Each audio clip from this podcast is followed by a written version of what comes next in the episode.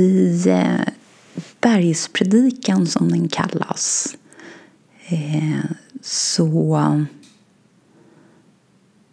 gör Jesus ett antal uttalanden om vilka som är välsignade eller på engelska blessed. Och bland annat så säger Jesus Blessed are the meek for they shall inherit the earth. Alltså välsignade vare det som är ödmjuka. Eller egolösa.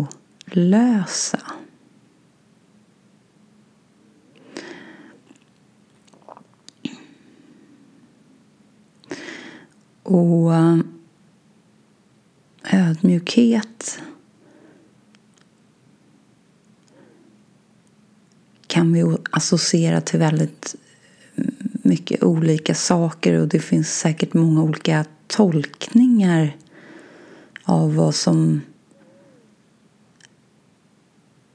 är ett ödmjukt beteende eller vad det innebär att vara ödmjuk.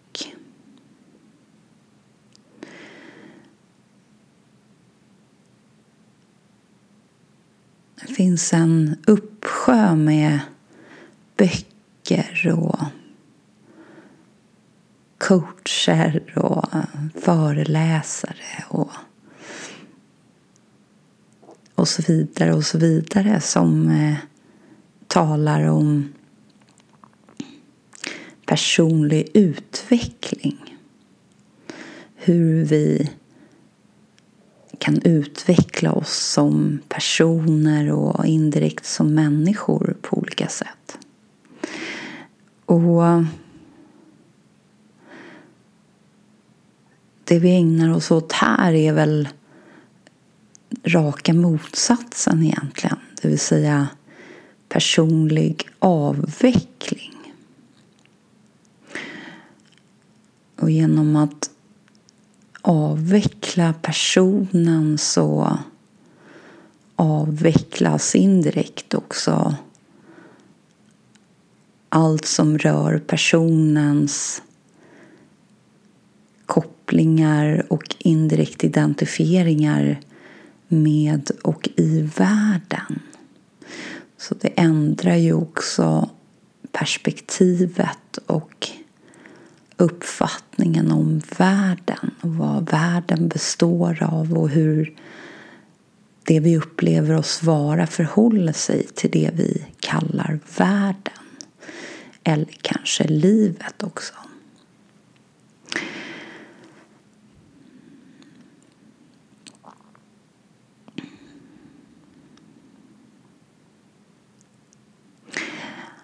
Om vi uppehåller oss en liten stund vid just begreppet eller ordet ödmjukhet.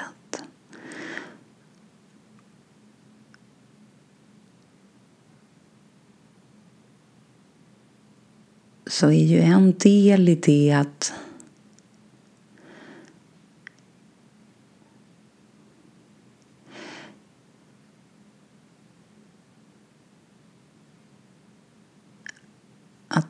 att inse att det finns det som är större än det jag upplever mig vara. Och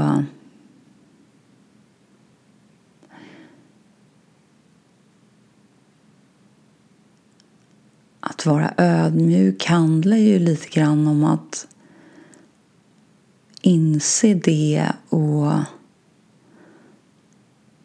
indirekt genom den insikten faktiskt också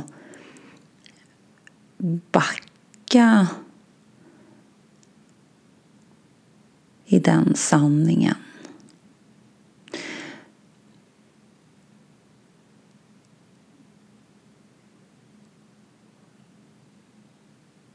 Ni minns kanske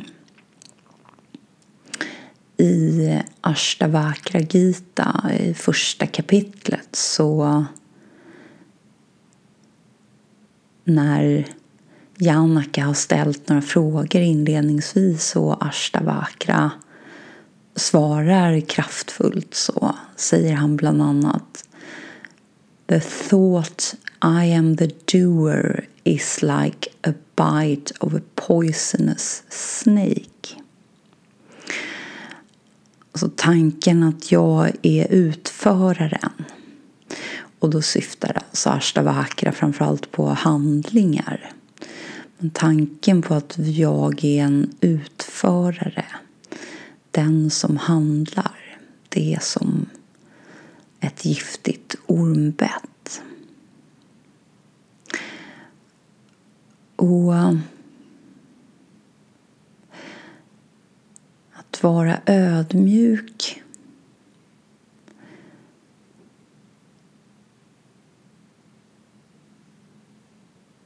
det är ju inte särskilt svårt när vi någonstans inser att vi egentligen inte kan göra särskilt mycket och att vi egentligen inte heller gör särskilt mycket. Mer än bevittna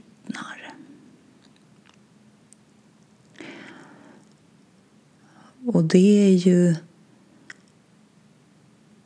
på gott och ont höll jag på att säga. Men alla, alla handlingar är ju inte någonting som vi kanske då, om vi vill differentiera och jämföra. Alla handlingar är ju inte att betrakta som goda, långt därifrån. Men, men ödmjukheten i att inse att vi egentligen kanske inte kan göra särskilt mycket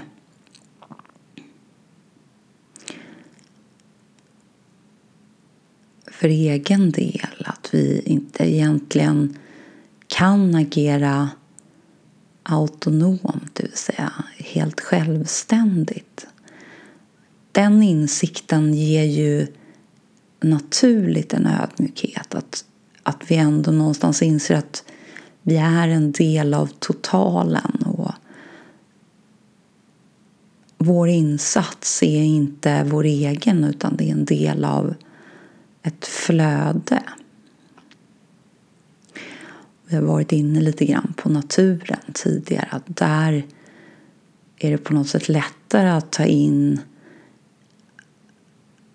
att det existerar ett flöde som inte egentligen är separerat utan saker som tycks hända egentligen är ett flöde som kan tolkas som att någon, någonting händer och så tar någonting annat vid. Och på samma sätt när det gäller oss och våra handlingar så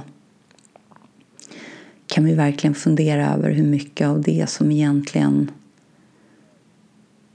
styrs separerat ifrån helheten.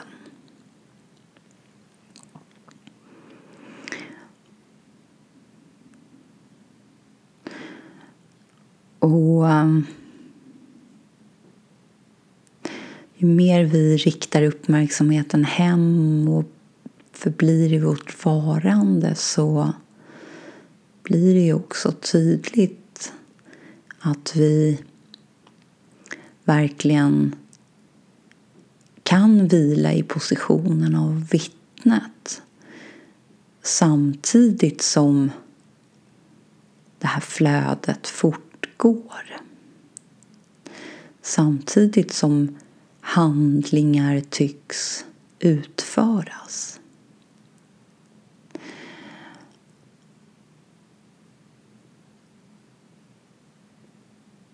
Så det tycks som om det är uppmärksamheten lite grann som styr vår upplevelse av det som tycks hända. Är vår uppmärksamhet riktad mer utåt där vi indirekt kan och i många sammanhang också kommer att identifiera oss som en utförare, någon som utför handlingar. Ja, då blir det vår upplevda verklighet lite grann. Men om vi däremot förblir hemma med vår uppmärksamhet i vårt varande, i känslan av varande så kan vi istället uppleva att vi bevittnar flödet, det som utförs, det dynamiska som vissa väljer att kalla det.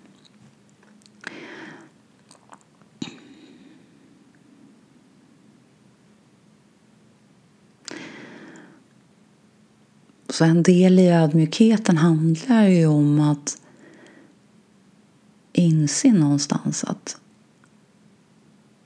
det vi har antagit vara sant både om oss själva och även om hur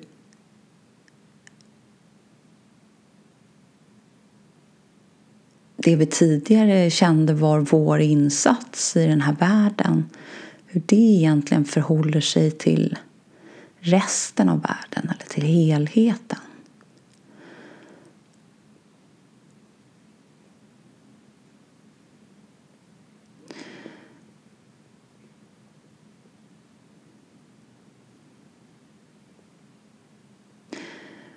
Och en annan del i ödmjukheten handlar om att någonstans också inse att det är den första principen eller eh, den rena känslan av existens som, som jag upplever är densamma hos allt. Så att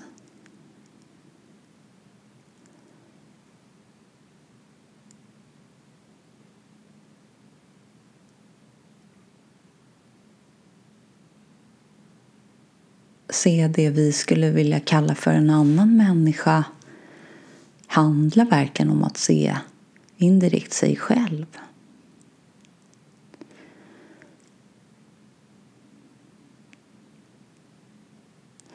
Här kan man ju verkligen fundera över hur mycket vi egentligen kan styra.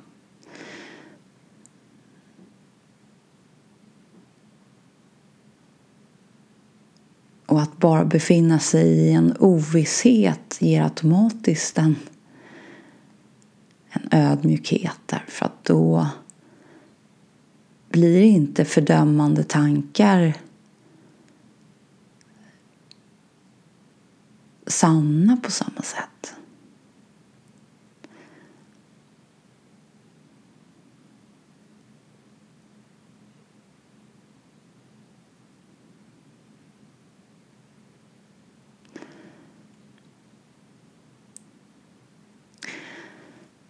Det som tidigare antogs verkar rimligt är plötsligt inte lika rimligt och absolut inte självklart.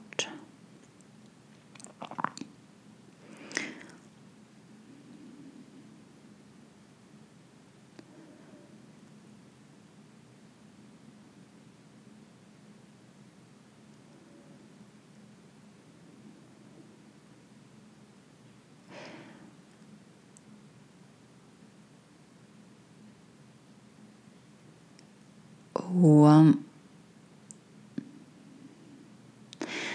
att verka i världen utan personliga identifieringar jag är ganska övertygad om att vi alla upplevt det lite grann. Vi har säkert alla någonting som vi är väldigt förtjusta i att ja, än så länge kan vi säga att göra. Ehm,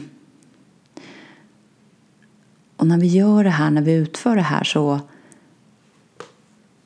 indirekt glömmer vi bort oss själva. Vi är i ett flöde. Vi tänker inte. Vi är inte fokuserade på känslan av att vara personliga utan vi är lite grann ett med det som görs eller det som utförs. I synnerhet om vi utför någonting skapande så blir det här väldigt närvarande. Men även i andra sammanhang, även i till exempel idrottssammanhang eller sportsammanhang. Och, eh, det kan egentligen handla om vad som helst. Där vi befinner oss i ett lite grann faktiskt egolöst tillstånd därför att vår uppmärksamhet är inte överhuvudtaget riktad mot personen. Mot att vi är där personligen och utför någonting utan vi är väldigt tomma och oidentifierade. Och oavsett vad det är som framkallar det här så är det garanterat någonting som vi älskar och som vi vill återvända till. Och där kan vi fundera över återigen, är det är det det vi gör framför allt eller är det faktiskt snarare hur det får oss att känna oss och egentligen ännu mer vår inre upplevelse och indirekt vår inre position som vi antar i samband med att det som vi älskar lite grann utförs? Är det inte snarare hur det får oss att känna oss som gör att vi älskar det så mycket?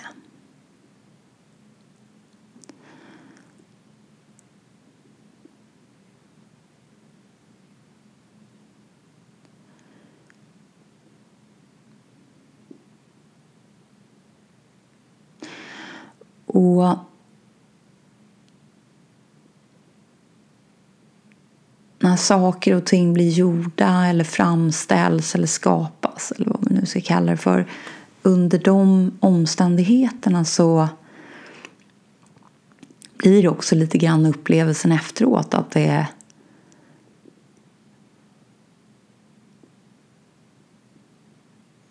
finns en förundran där över hur, hur det gick till lite grann. Därför att det fanns inte särskilt mycket identifiering under titeln som påminde oss om att jag gör det här nu. Vilket eh, ofta är betydligt mer närvarande när någonting som vi då har bestämt oss för att vi inte tycker om lika mycket. Och då finns det ju naturligt en större dos av identifiering där. Varför måste jag alltid göra det här? Varför måste jag göra det här nu när jag egentligen hellre vill göra någonting annat?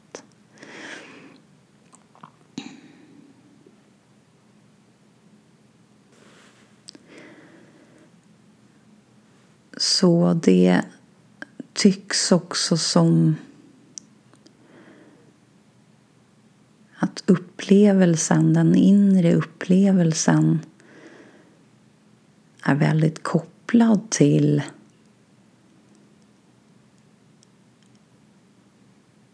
en identifiering också. Ju mindre identifieringen är närvarande desto rikare är vår inre upplevelse. Desto mer totala kan vi vara i nuet, i det som är just nu.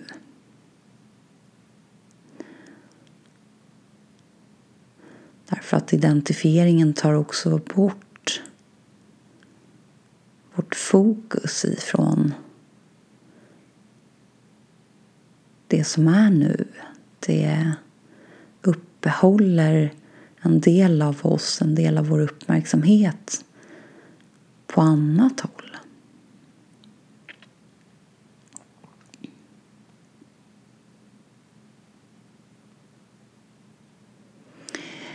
Och alla ni som någon gång har hållit en presentation inför andra människor eh, och har problem med nervositet kanske känner till att ett av de bästa råden som man brukar kunna ge någon som blir nervös inför ett sådant anförande är just att istället för att fokusera på sig själv fokusera på det man vill ha sagt, det man vill få ut till sina åhörare. Så helt enkelt att flytta sitt fokus från personen till resultatet eller det man vill uppnå.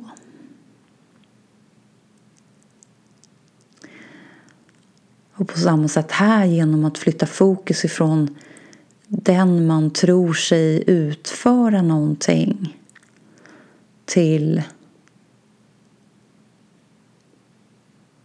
att vara ett med det som utförs eller det som sker. Utan att lägga något slags filter av identifiering emellan som indirekt flyttar en del av uppmärksamheten bort ifrån att kunna vara total.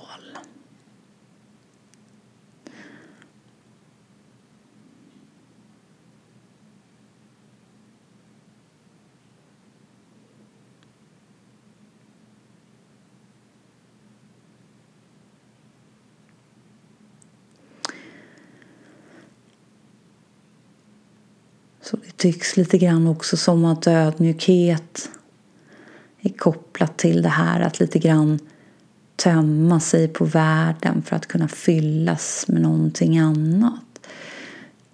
Därför att världen är ju starkt kopplad till vår person.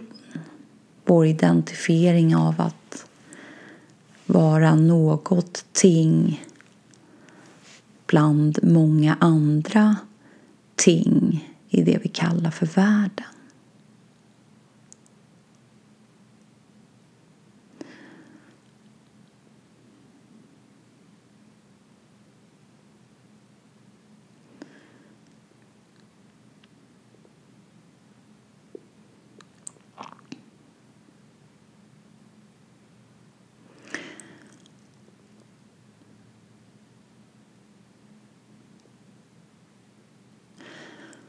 Och också att kunna möta det vi ser som andra människor och faktiskt indirekt känna att vi också möter oss själva hela tiden.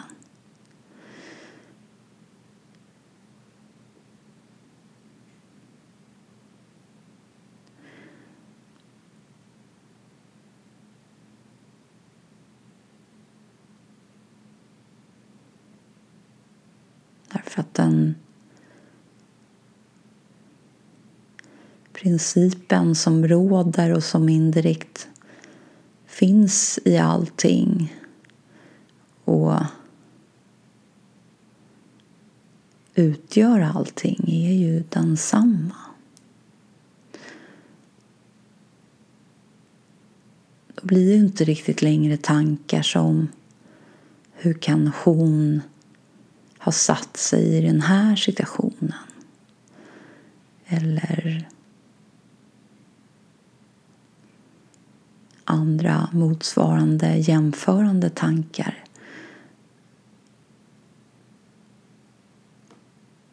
De blir inte riktigt sanna längre.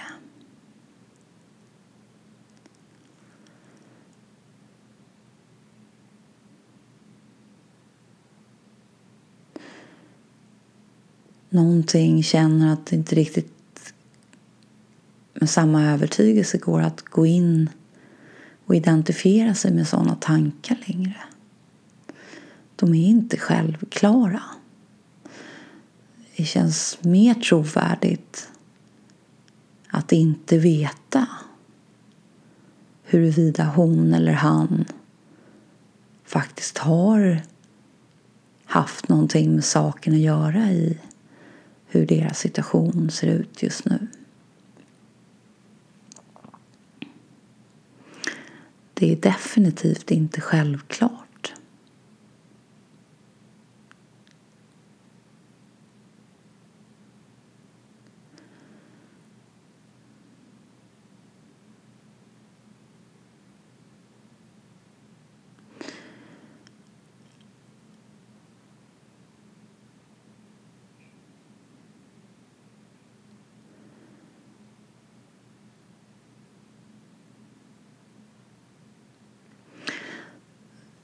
Så ödmjukheten kommer också ur, ur faktiskt känslan av att inte längre vara säker. Att inte längre känna att tankarna som kommer är sanna eller trovärdiga. Vilket också är kopplat till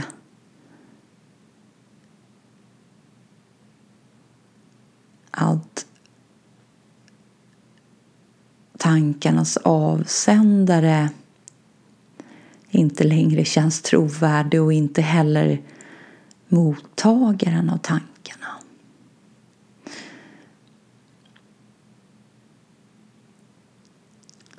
Så övergången till att lite grann befinna sig i positionen att inte riktigt veta längre den sker verkligen lite grann av sig självt. Och det kan ju tyckas skrämmande men den enda som skräms av det här är ju den skapade identiteten någonstans. Så där gäller det att vi även synar vem det är som upplever att det här är skrämmande. Att helt plötsligt gå från att ha upplevt att det finns väldigt mycket åsikter och mycket har känts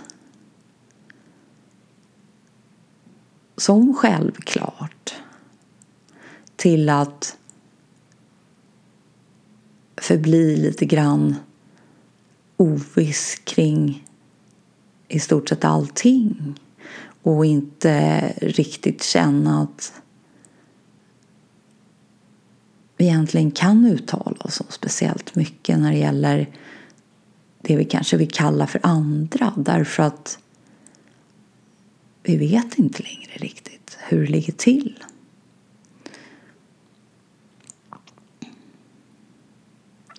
Och vi upplever också en mycket starkare koppling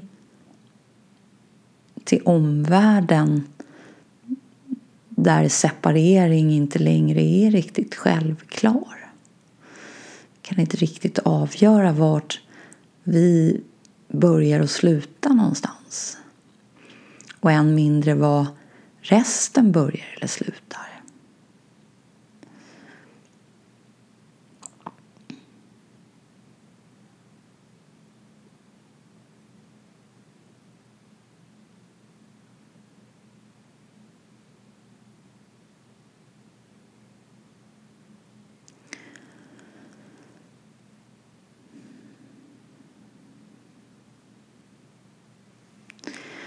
Och eh,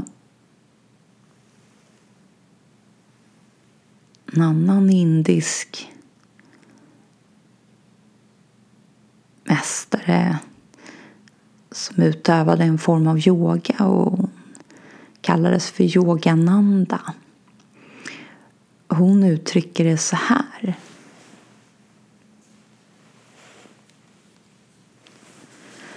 God is the electricity and human beings are the light bulbs.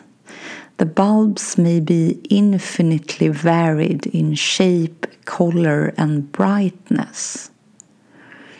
Alltså Gud är elektriciteten och alla människor, alla varelser egentligen är som olika glödlampor som kan variera oändligt i form av form, eh, färg och styrka.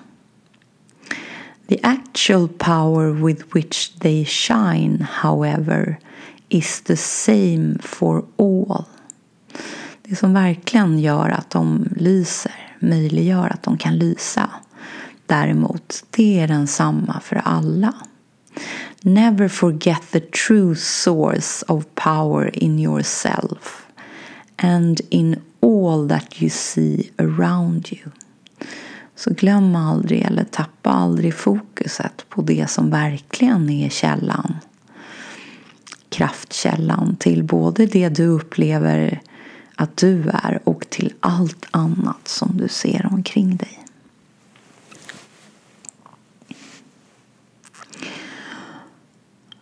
Och det där ger ju automatiskt en ödmjukhet. Att inse någonstans att jag är inte riktigt här av mig själv.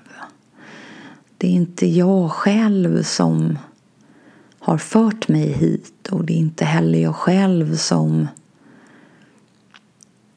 på något sätt styr över att jag upplever att jag är. Det kommer någon annanstans ifrån.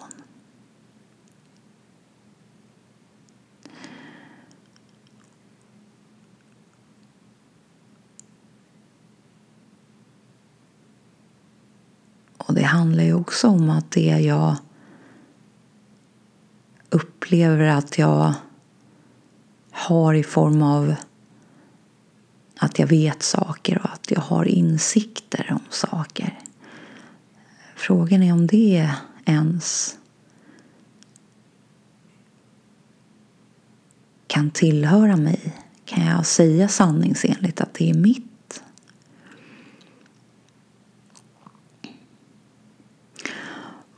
Och när inte längre mitt känns riktigt sant och trovärdigt, hur skulle då ditt kunna vara sant och trovärdigt?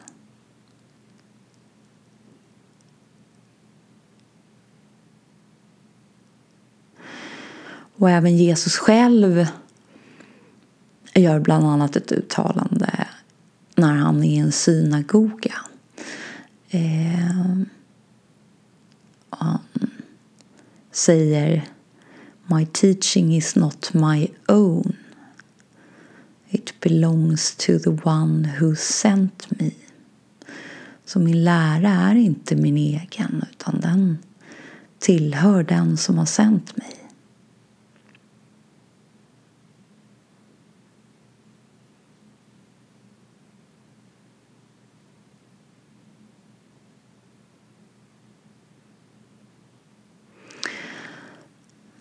Så återigen här skulle jag vilja uppmuntra er till att själva lite grann faktiskt verifiera hur det ligger till.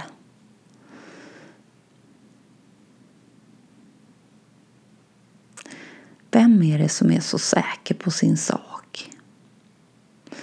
Och som har så lätt att dra slutsatser om både sig själv och indirekt om andra. Vem står bakom? Vem är avsändare till de tankarna som kommer?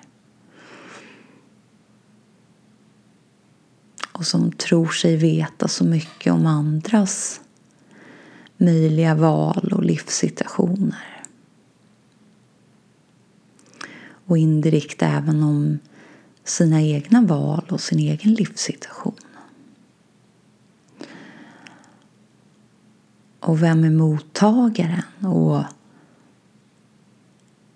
vart är ni någonstans? Och vem eller vad är ni i förhållande till det som kommer och det som ni kan bevittna och det som ni indirekt kan ta emot?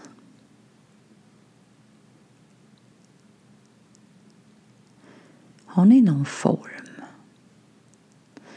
Har ni en naturlig början och ett naturligt slut? Hittar ni någon skiljelinje mellan det ni upplever er vara och det vi skulle kunna benämna som resten?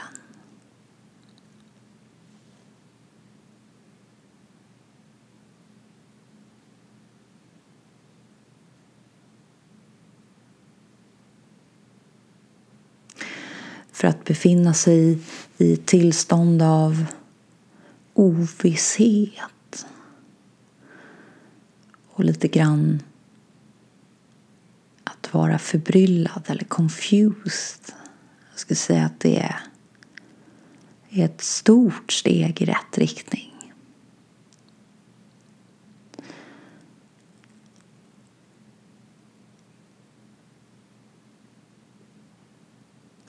Och att tillåta er att vara där utan att snabbt ta tillbaka tidigare sanningar.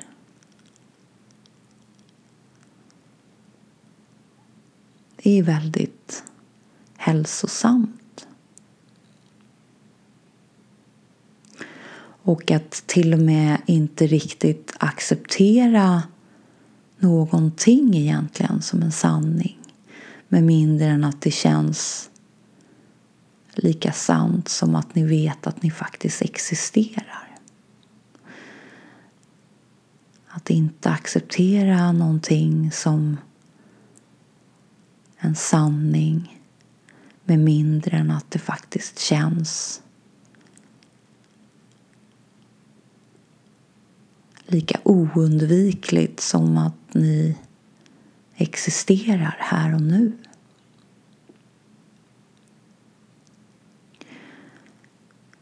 Vågar ni lägga er där, ja då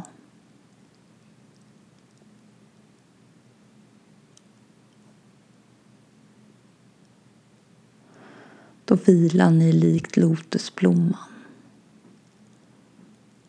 lite svävandes ovanför vattenytan.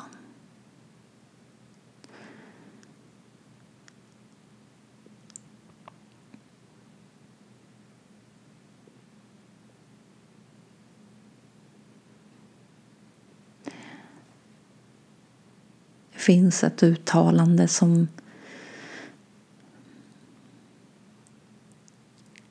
bildligt beskriver den högsta formen av ödmjukhet och det är att vila med huvudet vid min mästares fötter är som om vila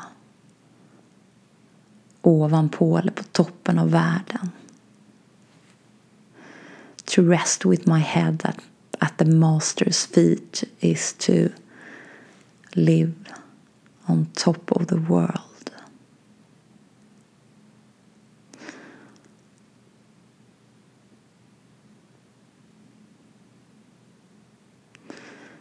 Så förbli lite grann huvudlösa ett tag.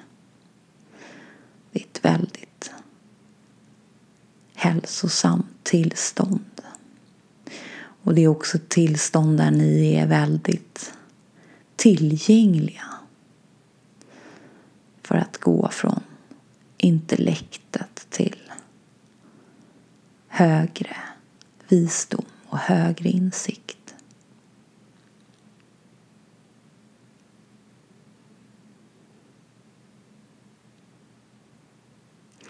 Våga stanna kvar där.